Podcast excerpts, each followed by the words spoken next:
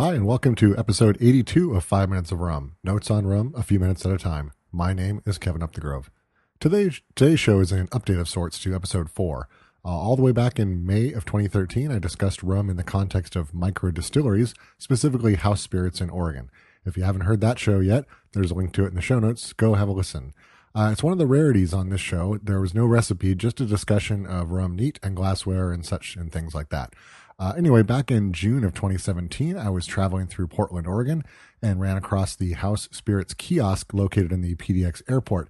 They had several spirits available, including a rum they called Kahtoon. I picked it up and thought I'd compare it to the rest of the previous House Spirits rum I had on hand to see what had changed over time. Oh, and there's a cocktail this time. So onward now to episode 82. Now, as I mentioned just mere moments ago, this bottle of House Spirits Kahtoon rum was procured inside the PDX airport. Now, I visited the distillery before and sampled some of their other offerings, including Aviation Gin, which I believe they've now sold to another company, and their Aquavit, as well as their whiskey offerings. But seeing as how this is 5 Minutes of Rum, my focus on this bottle was on this oddly named specimen. Now, as I mentioned, the rum is called Kahtoon rum, and as I do a tasting, I'm going to compare this to the original House Spirits rum that I bought back, like I said, back in, probably bought it in 2012. I think that I talked about it in 2013. In any case, I'm going to compare the two. So in terms of appearance, both of the rums that I have are 375 milliliter glass bottles with a synthetic stopper and a plastic cap. The label is basic but nice with some typeset or typewritten information, just not too much information. The color in the bottle for the Kahtoon is a very light straw color. The bottle itself is just very slightly taller than the original House Spirits rum bottle I had. Both the full bottle and the 375 milliliter bottle were about the same size. This one's just a shade taller. The quote-unquote original that I have is still light, but probably a shade or two darker than the Kahtoon. The Kahtoon, once poured, is even lighter in the glass, barely registering above clear. I would say you're setting your opacity level to about 7% on this rum. When it comes to aroma, the Kahtoon, that is, I'll start with that, is very fragrant and very pungent. Actually has some unexpected pungency, I would say, and then a little bit of astringency on the nose. The nose is absolutely more pronounced than the original House Spirits rum I have, which was more subtle and sits more like an aged rum. There's a little bit of ripe banana, a little bit of apple and pear, and some other ripe fruits mixed in there. Pouring into glass really helped open up the rum from the bottle. It wasn't as notable, but once it got into the glass and aerated a little bit, you could pick up a little bit more of those notes. It actually shares some characteristics on the nose, specifically with a lighter agricole rum. And when it comes to taste, I found the Kahtoon to be warm with a little bit more sweetness than the nose would have let on, but not really sweet. In other words, just the nose was a little bit more pronounced, and then so I was expecting a little bit something different on the palate. But when I tasted it, it had a little bit more sugar than I was expecting. But again, I don't want you to confuse this with a dosed rum that has a bunch of sugar in it. It's not like that at all. There also is a little bit of spiciness on maybe the tip and the middle of the tongue. Not as assertive in taste overall as the nose was assertive, so to speak. The rum is medium-bodied and has just a little bit of chewiness in your mouth. The original House Spirits rum I have has a lighter body and some more barrel notes when you taste it, as well as some additional spice notes. Overall, I think the Kahtoon comes out a little bit ahead when it comes to the complexity of flavors. Now, when it comes to finish, the taste lingers for a while, but the warmth doesn't really. So this isn't a rum that comes back as like a warm glow from the back of your throat, but it stays around for just a small spell. On the other hand, the original House Spirits rum had a longer lingering warmth in the throat as it finished. I can't really determine how long each of these rums was in a barrel, but I feel somewhat confident in saying the Kahtoon doesn't hold on to as much barrel as the original rum did. So in summary, I was sort of expecting a similar experience to the original House Spirits rum, but that's not what I got. The lighter color didn't really tip the rum's hand when it came to the nose, and the taste didn't really line up with the nose. It's a nice rum for sipping, but a little slight. There's no substantial, hanging out on the finish. With its apparent limited availability, I wouldn't build a cocktail program around it, but if there was a steady supply, I can see some possibilities for this rum and maybe one or two mixers. Something simple, in other words, that would highlight this particular rum. As it stands, this 375 milliliter bottle is destined for a small glass in my hand, served neat. When I put the two House Spirits rums side by side, I think I slightly favor the Kahtoon as being more interesting, but I wish I could tack a little bit more heat onto the finish. Now, a quick recap on House Spirits. And again, I direct you to episode 4 if you want to see some pictures of the distillery as it looked when I visited back in the early 2010s. House Spirits is based in Portland, where they distill and bottle. Rum is not their primary product, but they do appear to work with it from time to time. You may recall after listening to episode 4 that this was one of the early trips that the Smuggler's Cove organized for their rum club, and House Spirits produced the Tri-Rumvirate rum that was made for that group. So if once you were in the elite club, I think it was the first 3 people that were in that club got to take a trip up to House Spirits, and then they again House Spirits produced a special bottling for the members in that group for Smuggler's Cove. Anyways. I haven't visited the distillery in a few years, but they've grown over time and they pop up in places I don't always expect to see, such as an airport kiosk of their own. Maybe that's a bias I have because my local airport, LAX, is such a relic compared to the more modern offerings that I see when I visit other cities. Heck, I visited the Sub Pop store in SeaTac about a year ago and added some vinyl to my carry-on luggage when I was on my way home from Seattle. So definitely LAX needs to step up their game, but off that tangent. Anyways, it's not particularly easy to source rums by House Spirits from afar. So when I have the opportunity to pick up one, I will do so. This one ran $34.95 for that 375 milliliter bottle. So it was a little pricey, especially considering the rent of an airport. I guess that probably adds a little bit to it. And it is a standard issue 80 proof rum. Now, specifically about the House Spirits Kahtoon rum, since I had trouble locating or getting information on this rum online, I contacted House Spirits directly, and they were happy to share some info. Not a ton, but they did share a little bit. And as mentioned in the past, part of the benefit of looking at smaller distillers is they are much more likely to answer your email and share information and time with you. The bigger outfits, not always so much. So the trade-off there is availability. Bigger outfits are able to produce a lot of spirit, and they can put it in stores, but they often don't respond to your queries. And here's what I learned from chatting via email with the representative from House Spirits. So House Spirits Kahtoon Rum is the latest version of a spirit. They said we've been producing in small batches since 2008. They/we crafted this batch by fermenting Barbados molasses with Isla of Guadalupe yeast. And then there's a double pot distillation. And then they aged the spirit and used what they call Westward whiskey barrels. They say the result is a sophisticated sipping rum with a solid butterscotch core, grassy and earthy layers, plus hints of smoke, charcoal, baking spices, and ripe fruit.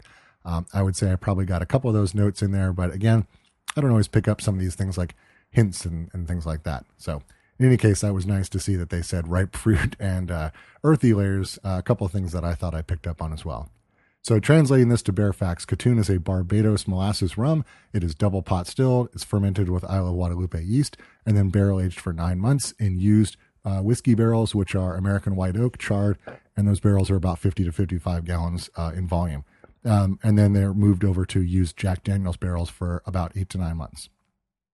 Now, about the name, so I was curious about that. Kahtoon, according to Wikipedia, which is never wrong, and they are the world's most trusted book report source, as you know, Wikipedia tells me that a kahtoon is a unit of time in the Mayan calendar equal to 20 tuns, T-U-N-S, or 7,200 days, which is the equivalent to 19.713 tropical years. A tropical year is also known as a year minus about 20 minutes. The kahtoon is the second digit on the normal Maya long count date. So, for example, in the Maya long count date of 12.19.13.15.12, which represents December 5th, 2006, the number 19 in that series is the kahtoon. How this relates to the rum, I still haven't quite sorted it out, but it's a cool name. Maybe there's a connection to the aging cycles, but seeing as how House Spirits has been in existence since 2004, they're not quite a kahtoon old yet. Now, about a year ago, I received the Meehan Bartender's Manual as a gift, and I've been reckoning with it ever since. It's Jim Meehan's follow-up to the PDT Cocktail Book discussed here in episode 69. Mr. Meehan founded the PDT The Bar in 2007, and is a well-published author beyond these 2 books. As for this tome in particular, well, this book is really exquisite. It also may not be strictly for me since I'm not a bartender by trade, but I do have a curiosity about how bars are created and run, and this book is so well put together that even for us amateur home bartenders, there's a lot to recommend that's inside this book. The book is very logically thought out, starting with a discussion of bar design and the physical space. Maybe have you ever wanted to see architectural drawings showing the layout of professional bars? Well, lucky you, they are here in this book. There's a couple of examples, and I show a picture of that in the show notes. Now, I happen to find this sort of thing very interesting to see how bartenders lay out their space, even if I'm not on that side of the bar, or at least not on that side of the bar very often. Next up in the book is information on tools and techniques, an overview of the distilling process, an overview of various spirits, and just as importantly, there's sections on menus, service, and hospitality. It is very important to remember to not stop at recipes. As I've said in the past, and when I go out for cocktails, I'm going out for company and for hospitality.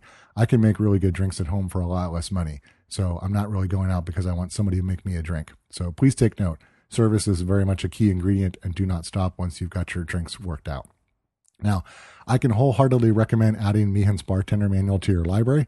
It's an easy read. The book is very well put together, and it's a very enlightening experience. But be aware it's much more than a cocktail recipe book. That said, if you want cocktail recipes, this book does have them in spades. In fact, it's in this book that I found a possible match for the Kahtoon rum, and I decided to give that a shot. The cocktail in this episode is called the East India Negroni.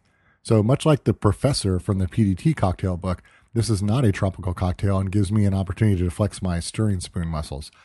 Frankly, those get exercised pretty regularly around here because others in the house enjoy martinis, but with rum, I don't really stir that often. This is a 3-ingredient cocktail and is made up entirely of spirits, so measuring and controlling dilution is pretty important. And as implied by the name, the East India Negroni is a variation on the standard Negroni, which is made up of equal parts gin, red vermouth, and Campari. In the case of the East India Negroni, rum subs in for the gin, sherry subs in for the vermouth, and Campari remains present. The proportions also get The proportions also get changed up a little bit as well to sort of give the rum a little bit of a boost that the gin doesn't really need in most cases. Now, recipes in the Meehan's Bartender Manual tend to be presented as recipe and then origin and then logic and then hacks. So for this recipe, obviously the origin is a Meehan original riff based on the Negroni. In terms of logic, Mr. Meehan indicated that he wanted to show rum's versatility outside of rum and tropical cocktails.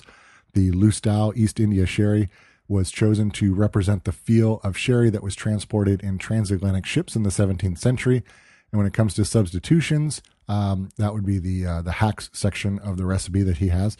The suggestion was to swap out the chosen rum of Banks 5 Island with maybe an Appleton Reserve or Mount Gay Black Barrel. So I think we're probably going to have to make more than one of these things just to, really round it out and see which one comes out on top. Now, the recipe for the East India Negroni is, as it's written in the book, 2 ounces of Banks 5 Island rum. So I'm starting with we'll get to that. I'm going to substitute in the House Spirits Kahtoon in this case, 3/4 of an ounce of Lustau East India Solera Sherry, and 3/4 ounce of Campari. Combine all of those into a chilled mixing glass and then stir with ice and then strain into a chilled old-fashioned glass with one large ice cube and then garnish that with an orange twist. So when it comes to tasting, like I said, I was going to make more than one. The first one I made was the original formulation, as I happen to have some Banks 5 Island on hand here. And this gives me really a baseline from which to judge the substitutions that I'm making. So making the baseline with Banks 5 Island, expectedly, it's very similar to a Negroni.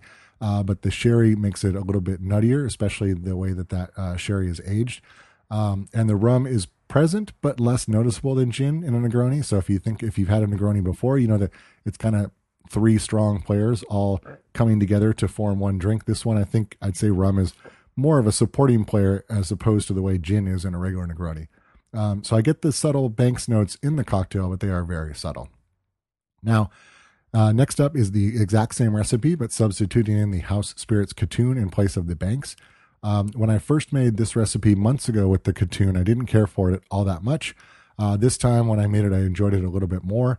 It's a drier cocktail than the version with the Banks 5, but still very sherry and Campari focused. This time when I had it, the Kahtoon was a little bit more assertive in making itself known.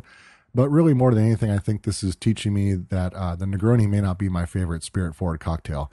Incidentally, the Vucqueria is probably the winner in that competition. Anyways, as the drink slowly diluted over the 2 ice cubes I used, it actually got more enjoyable. So this is a cocktail that rewards patience, and that's probably not my strong suit when it comes to a cocktail. So if you're able to just sort of sip it slowly and enjoy it as it goes down, as it works its way down the glass and dilutes a little bit more, I found it was a little bit more enjoyable. Now, lastly, I made one more of these using Appleton Reserve as the rum. This version had the depth I was hoping for, coming from that Appleton Reserve while still maintaining, obviously, the strong flavors of the sherry and the Campari. Those still were in the foreground, but I think the rum in this mix was a little bit more towards the foreground. So they weren't all equal players, but you could definitely, you could probably tell that the depth of rum from the Appleton Reserve versus what you could with the Kahtoon or the Banks Five Island. And now that I think about it, I probably should have done this as a blind taste test because I know I have an Appleton Reserve bias, and that's probably shining through when I tasted them, but I'm going to stand by it for now. I think that one was my favorite of the three. So in the end, my preference would be for the Appleton Reserve if I was making an East Island Negroni, and I'm going to leave the Kahtoon for sipping slowly from my glass. That's the show. Thanks for listening. Show links are up on the 5 Minutes of Rum website. That's 5minutesofrum.com. The show is also on iTunes / Apple Podcasts or your favorite podcast player as 5 Minutes of Rum. If you like the show, please tell a friend about it. The show is also on Twitter and Instagram as @5minutesofrum. That's @5minutesofrum. Please send in any comments, corrections, feedback, or requests via the 5 Minutes of Rum website, Twitter, or Instagram. And now, go get some rum.